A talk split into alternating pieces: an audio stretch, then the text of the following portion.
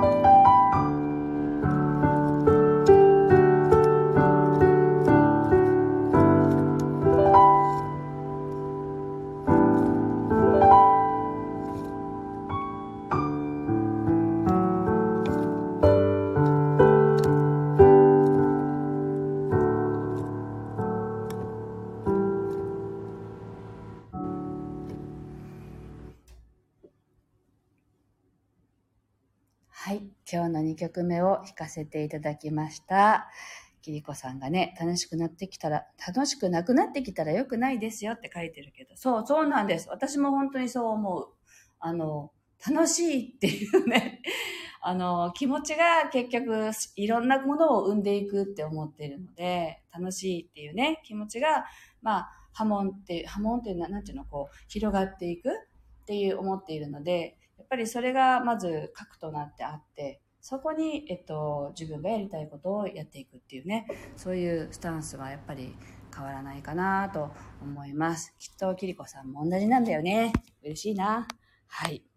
というわけで、今日久しぶりにね、配信しましたけれども、あの、ピアノを弾けましたので、ちょっと安心しています。あの、月曜日ね、配信した時はなんかちょっと違和感があったので、まだ親指に。でも今日は弾けたなと思って、ちょっとでもなんか力がね、あの、ちょっと力の使い方をちょっとあの、制御していたので、ずっと右手は。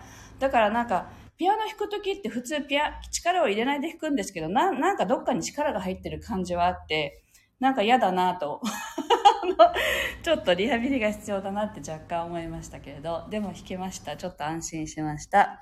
はい。あ、キリコさん、怪我したんじゃなくて、急にね、手首がおかしくなったんですよ。あの、親指の付け根のところがもう激痛で、なんか寝れ、寝れないほど痛いみたいな。なんか四十肩とかがね、あの、手首に来たみたいな感じですよ。多分。でもあの、一週間経ってようやくもう痛みは取れたので、あのね、不思議、四十手首みたいな。だってこの話をね、あの、子供のピアノのレッスンの時に、あの、隣にいた父兄のお母さんにお話ししたら、すぐ四十肩の話されたんですよ。ええー、って、私四十肩の時、注射打ったらすぐ治りましたよとか言われて、これは四十肩と一緒なのかみたいな。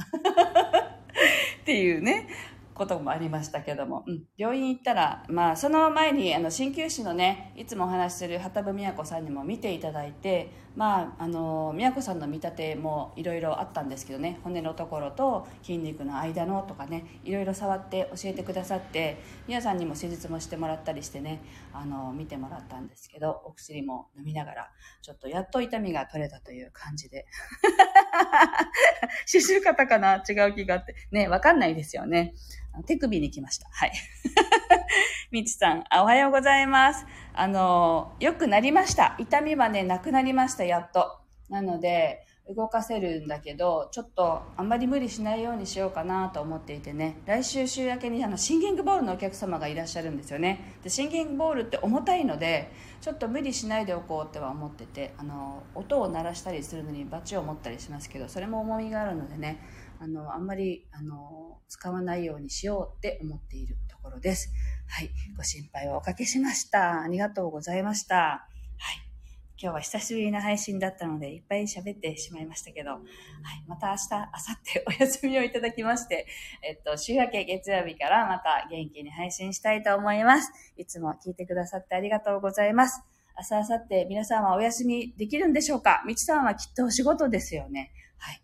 えっと、ね、お休みの方もそうでない方も、あの、楽しい休日お過ごしください。そして、あの、沖縄県は梅雨入りしてしまったので、もう晴れ間があんまりないんですけれども、皆さんぜひ、晴れている地方の方は、ぜひ晴れ間を楽しんでください。では、また来週お耳にかかりましょう。今日もありがとうございました。あ、みちさん仕事